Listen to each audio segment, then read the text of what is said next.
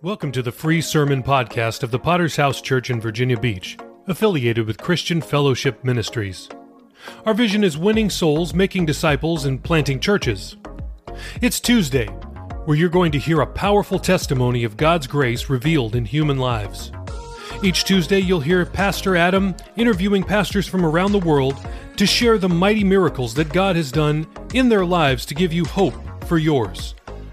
We share the stories of the men behind the messages you hear every other day on this podcast. Keep in mind that the free version only includes a portion of the whole testimony interview. To listen to the full version, use the links in the show notes to subscribe via Apple Podcast or supercast.tech. Every dollar goes to supporting world evangelism. Enjoy today's Testimony Tuesday. All right. Well, we are very pleased to welcome in our next guest on Testimony Tuesday. We're so glad that you've uh, come to join us on the VBPH Sermon Podcast. And we are very, very pleased to welcome in our next guest, Pastor Paul O'Neill, who is all the way from down under, but he's not actually there. He is a missionary in Thailand. Welcome to Testimony Tuesday, Pastor O'Neill. Well, thank you very much, Pastor. That uh, it's my privilege. Well, thank you so much for making time to join us. Uh, we have had um, a really uh, a great response to these uh, to these particular episodes of the podcast, and so I'm excited to uh, to to get to hear your story. It is good to be here. I have listened to some testimonies, and they've been very encouraging. So very valuable. Well, praise God. We uh, we we hope to be an encouragement to people uh, all around the world, and um, so uh, I'd love to hear um, your your origin story. What what was it like for you growing up? Okay, so yeah, I'm I'm from Australia, and um, I was born in the country in uh, the on the east coast of Australia, and uh, that w- was just a me- my memory is just a bliss of when I was very young uh, but uh, when I, uh, I mean, my family were were great, uh, loving family, a very close, supportive network of relatives, especially on my mother's side. Um, but uh, my mother died when I was about four. so that really changed the dynamic in our family. And um, I, because I was only four years old, uh, it was a, a, a, sad time for me. But uh, my father, my brother, and sister really rallied around each other, our, our other family as well. And so, as a young boy, I was insulated and protected from that and really quite happy uh, there living with my dad. My dad was uh, great to me. He was uh, my my best friend.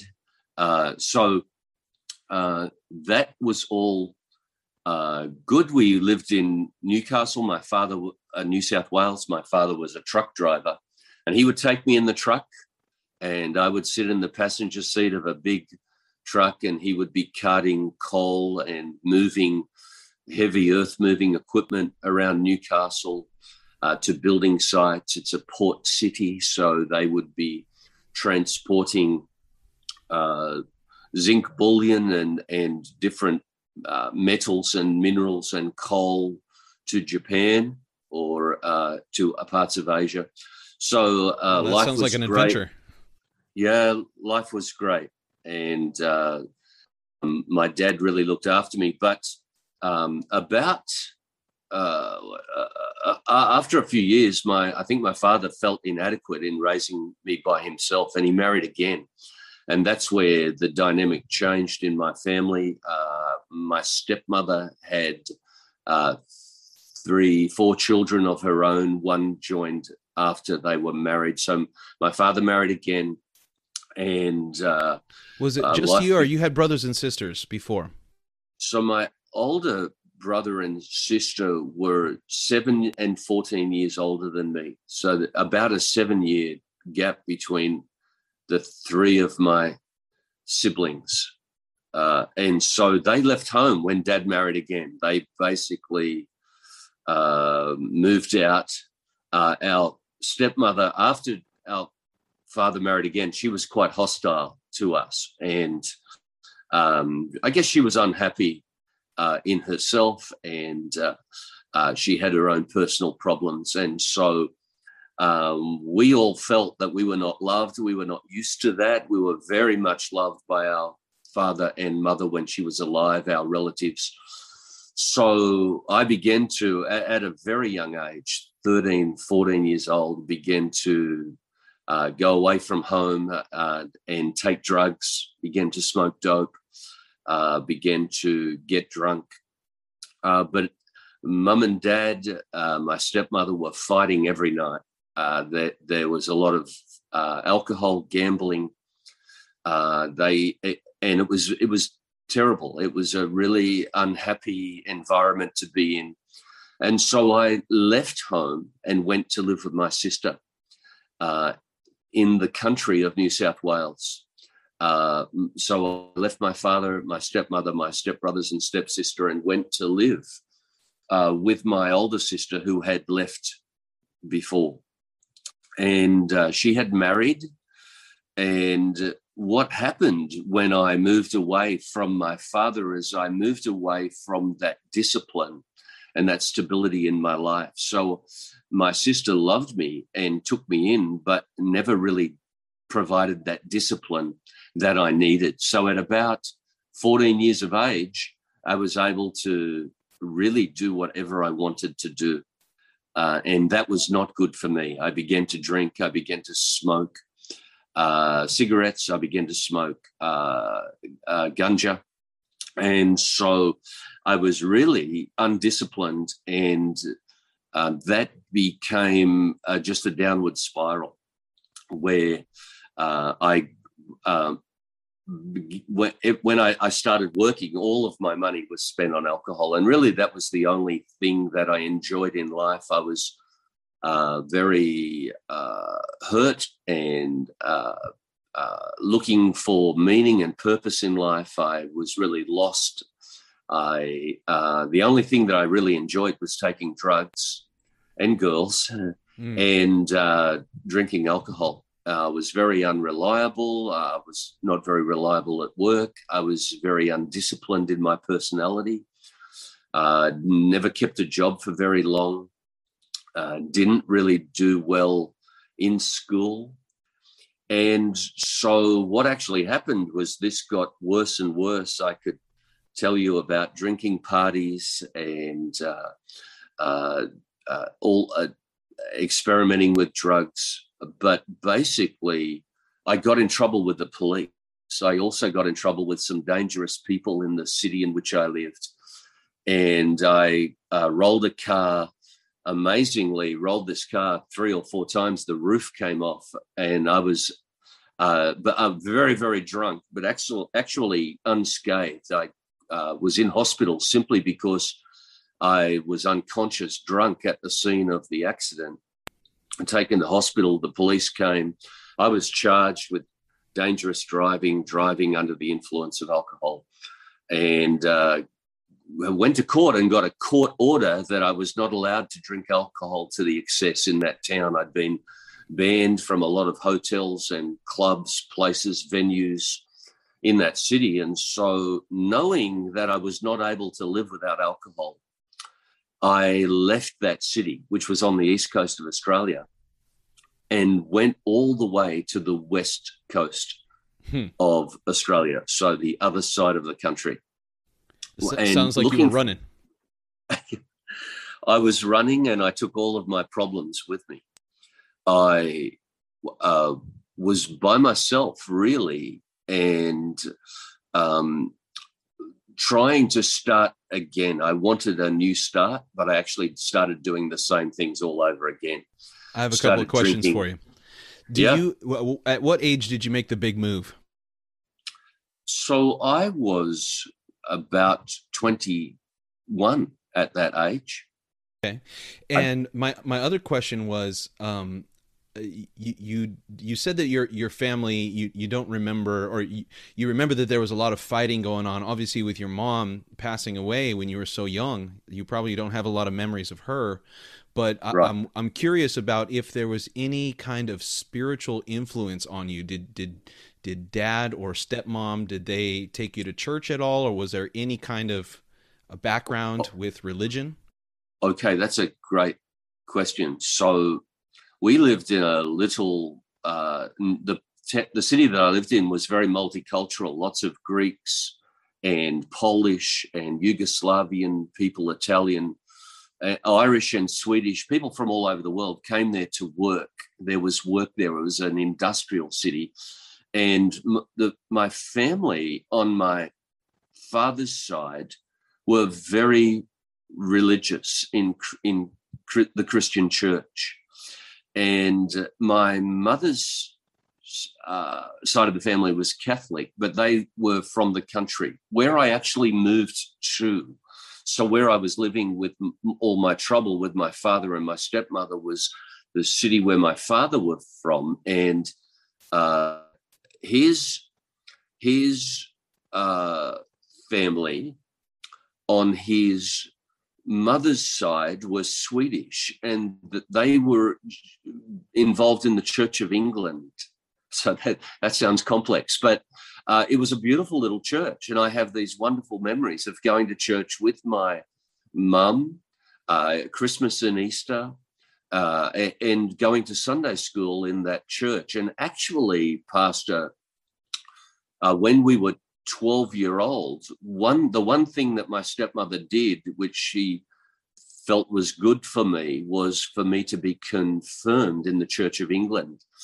And i had this horrible idea of not want uh, uh of hypocrisy and and and of not wanting to be a hypocrite hypocrite. So i actually decided that if i was going to be a christian i was going to be a real christian. And i got confirmed in the church of england went to uh, Bible study for six weeks every Tuesday night to prepare for the confirmation. And uh, I didn't really understand the ceremony. Uh, it was a hilarious episode. The the priest was we're standing in the church in front of all the people in their Sunday best, uh, going through the ceremony with all the boys at, at 12 year old. And uh, the priest asked me, Did you understand what the message was about. He preached a message. And I said, no. and he opened his eyes and looked at me. He became very worried. He said, uh, everybody's watching. I felt the pressure on me, the whole church watching. He said, do you pray, son? And uh, I thought, uh-oh. And so I lied and told him, yes, I do. uh, and so that's a funny memory looking back. But I, at 12 years old, I started going to church by myself on a Sunday morning and the only people in the church were older people 40 50 and older and their children very young people. There were no people my age no teenagers none at all. I had a sunday school class to myself. And i remember the, the sunday school teacher i think she was an aunt of mine on my father's side. Lovely lovely lady just a big old lovely person taught Sunday school. And we were sitting outside the church on a beautiful spring day uh, on a picnic rug. And she told me how, when her husband died, she told me a testimony how uh, she was praying. She was, she was heartbroken and distressed and just uh, called out to God. And she felt a presence in her room. And she felt someone come up behind her and put her hand, his hand, on her shoulder. And I was just listening to her thinking, you know, this is an unusual story, but she was such a nice person that I really listened with an open mind. And when she told me that someone put her his hand on her shoulder, she put her hand on my shoulder and it went all over me. I felt electricity. I felt something go all over me. It was powerful. And I was so surprised. Something touched me. God touched me right there. I was 12 years of age. And, and I opened my eyes in shock, in surprise, knowing that it was real, that, that God was real, that all the Sunday school stories that I heard were real. It, it I was physically tingling all over, and God touched me, and I was so surprised that I'd never had that experience in the in the classes of my confirmation, in the confirmation experience, in in all of my life and Christian life. God had not touched me in that way, and on that day, God touched me, and so in all of the trouble in my family and in going to high school by myself, I found it very difficult to live as a Christian by myself in that church by myself without support. And that was where I began began to leave that and church and to get into drugs and and I forgot about that experience as I was growing up in the other city where I moved to with my sister living there. I'd forgotten about that and began to get into drugs and but you know what pastor it, it's a great question that you asked me and you remind me because in all that time that I was in drugs, in all that time I was hardcore drinking, trying to do the one thing that gave me peace, the one thing that gave me uh, uh, an escape from all of the troubles in the world and the troubles that were inside me. I think I was running away from God and uh, trying to forget. And uh, what actually happened was I left uh, that city and moved to the other side of Australia and began to grow dope, became successful at that, began to make to a, grow. Sorry, of, I, did, I didn't hear to grow what? Began to grow dope. So began to oh, grow ganja. Okay. Oh, began, you were, you were a grow, farmer. Yeah. so we were we were living on uh, unemployment benefit in Australia. You can get paid to look for work at that time. So, but we were also making money on the side, working on the side, working undercover, and and grow, growing ganja. And what actually happened was that I had a lot of money. I was drinking as much as I wanted, drinking a lot, uh, just living a, uh, unrestrained lifestyle, uh, partying, uh, smoking a lot of ganja, taking drugs. And what actually happened was that it wasn't working anymore. I was not, I was able to drink a carton of beer, 24 cans of beer, uh, and not actually feel any, any, I would not really feel drunk. My body would be drunk. I would be intoxicated, but not feel any pleasure that I used to feel, get stoned and just feel paranoid. And I began to get very paranoid. I began to become disturbed in my mind. And I began to think that uh, I was being watched, being watched by the government, being watched by for the dope that I was growing. I'm sure I was sure that there were satellites watching me and knew where my plants were. And so I saw, I took my dope, I harvested my dope, and uh, left. I thought I'm going to go and get a job, and I went far away from there, up to the north of West Australia by myself, and uh, I began to work a job. I did the only thing that I was really trained in, and I'd done two years of an apprenticeship as a chef. And so I went and got a job as a cook in a seaside resort in the, the north of Western Australia, a little town by the beach, and uh, began to work. And I was working for several months, and I was able to save money there. I wasn't drinking, I wasn't smoking dope stashing all this money away. And after about six months, I just felt so empty in everything in life. Drinking alcohol wasn't working for me anymore. I didn't feel any pleasure in that. It was the only thing that I enjoyed doing. Smoking dope only made me paranoid.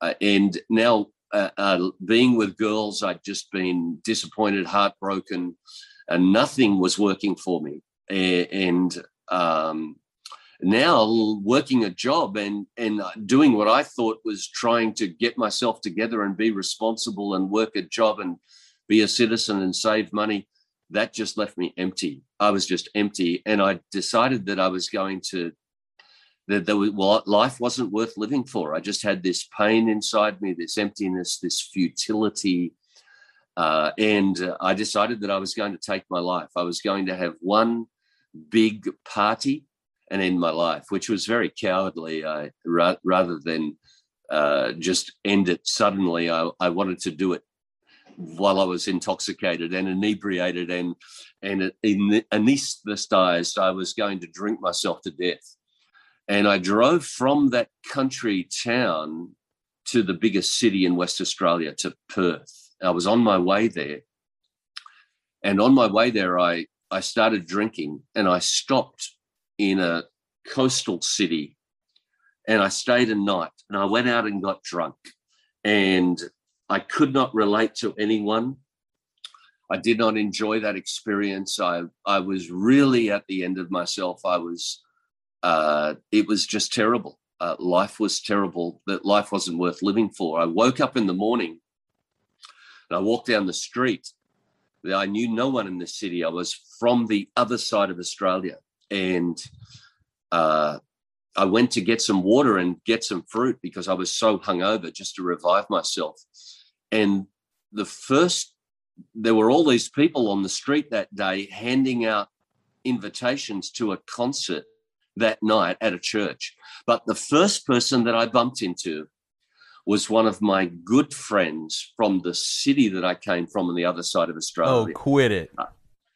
I was I was so surprised. And she, she was with another lady and they were both pushing prams and kind of blocked the sidewalk. So I looked up and saw her. She was the first person I saw, and I knew her. I went to school with her. I used to party with her. She was a good friend. And she, I said, hello. We, uh, hello. So good to see you. And she put her finger in my face and said, You need Jesus. Wow. And uh, I was shocked, but I was really lonely. And she was a good friend. And when she did that, in the past, I would have been very defensive and reacted against that because I think I was running from God. And but I thought, you know what? If Jesus is real, I need to know it. I, I just had that thought in myself. It's like, why, why not? Why not check this out? I'm going to die anyway. I'm going to end my life. Nothing I do, I don't enjoy anymore. So well, they, were, they had a concert on the street that morning in a park on the street. And I watched these young guys, 19, 20 years old, singing these songs about Jesus. And I'm sitting there, I was 23 years old. I was an alcoholic, a drug addict. And I was watching these guys and these young guys preaching. He was talking so fast he couldn't remember what he was saying. Uh, you can picture the scene. And and and then he did an altar call and he invited everyone to that, that wanted to ask Jesus into their heart to come forward. And I'm watching all these people, and three or four people went forward, and I looked at them and I saw, I thought they were Christians. They were doing that for me so that I would not feel embarrassed that if I put my hand up and went forward, and I saw through it, I, I just knew what a fake was. And, they weren't fake, but they were doing that as their method to uh, help people not feel embarrassed. And I just, I could see through falseness because I'd lived my life being false, everything I did. But I went back with my friend to her house and she was married. And I was so shocked. Her life was changed. She wasn't drinking anymore. She was married. She wasn't smoking dope. And we were sitting on her front veranda. I was smoking cigarettes, arguing with her. I was arguing about Buddhism. I was saying Buddha could be the answer which is funny now living in a Buddhist country. How funny. and I didn't know what I was talking about. And I was arguing with her and talking about religion, and she was trying to tell me about Jesus. And then she stopped. And this was the most profound experience of my life. This is powerful. She looked at me and she said, Jesus, the picture of Jesus in churches is a lie.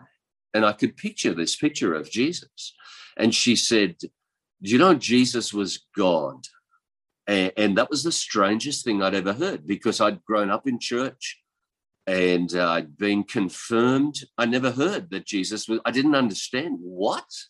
Jesus is God. She said, The Bible says Jesus is God. And because of my background, I believed that the Bible was true. I, I just did believe that the Bible was the gospel and that, well, okay, if the Bible says Jesus is God, it must be true. And then she began to tell me how Jesus died. She began to describe the events leading up to the crucifixion that Jesus had his beard pulled out.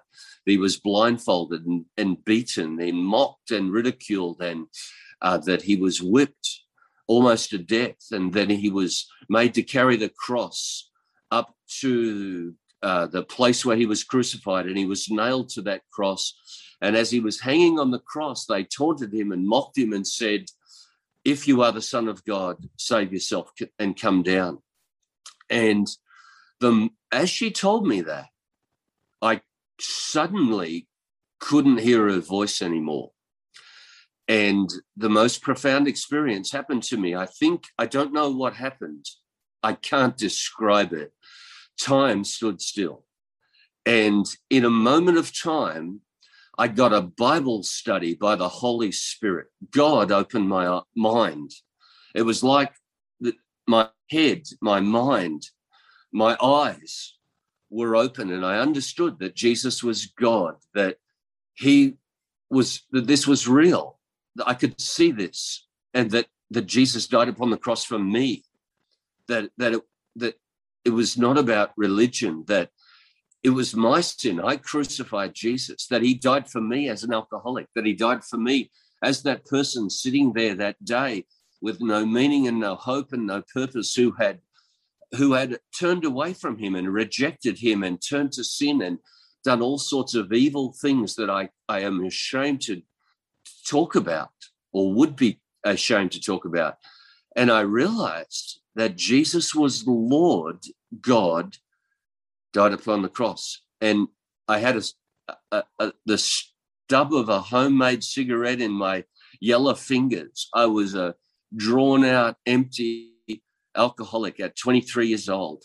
I looked up at her and she was looking at me and I said, I'll do it. I'll do it. And her jaw dropped and, and her eyes opened up and, and she, she was speechless. And we both knew what that meant. And, and on that moment, I believed that I was saved. I believed that I was born again. I believe I, that I had made Jesus Lord of my life, that I had confessed him as Lord.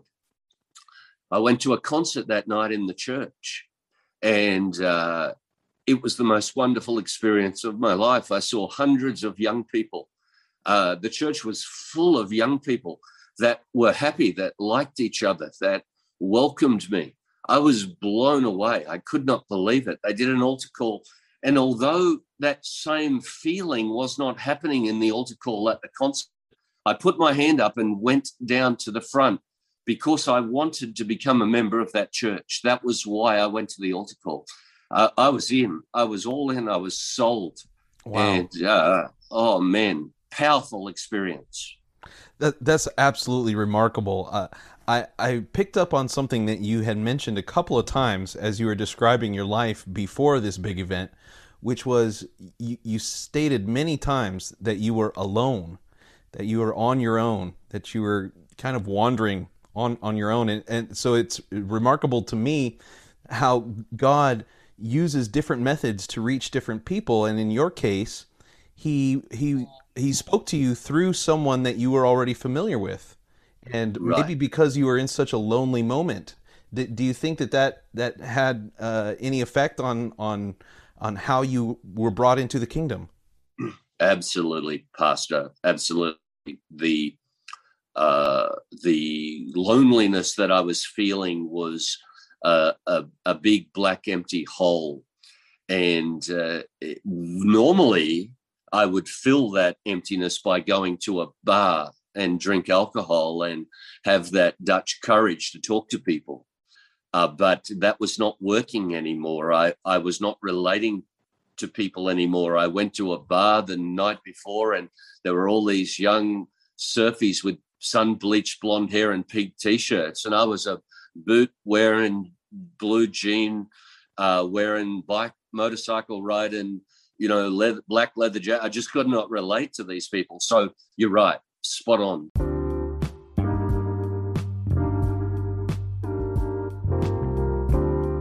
If you'd like to hear the rest of this sermon, subscribe today. It's only $3 a month when you subscribe at supercast.tech or $4.99 per month when subscribing in Apple Podcasts. Links are in the show notes. We thank you for joining us on this special preview of the VBPH Sermon Podcast.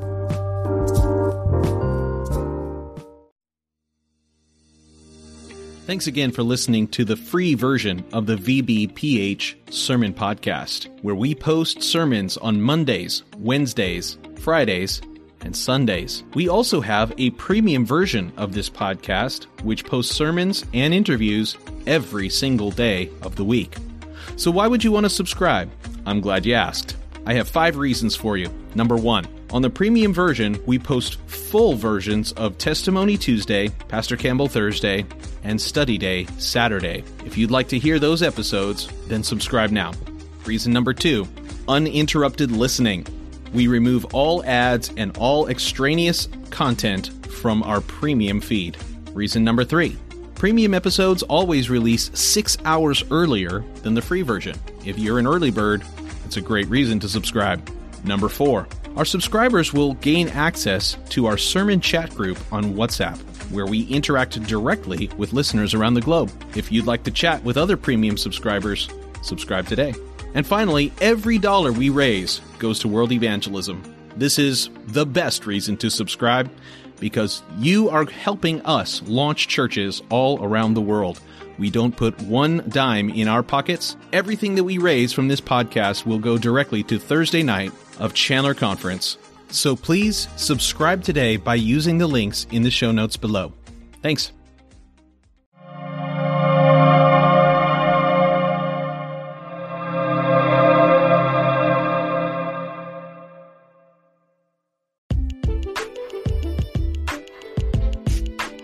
So much for listening to the sermon podcast of the Virginia Beach Potter's House Church. Were you blessed by today's message? Let us know. Please leave us a rating on Apple Podcast or on Podchaser. We'll be back next time with another life-changing word from heaven. God bless.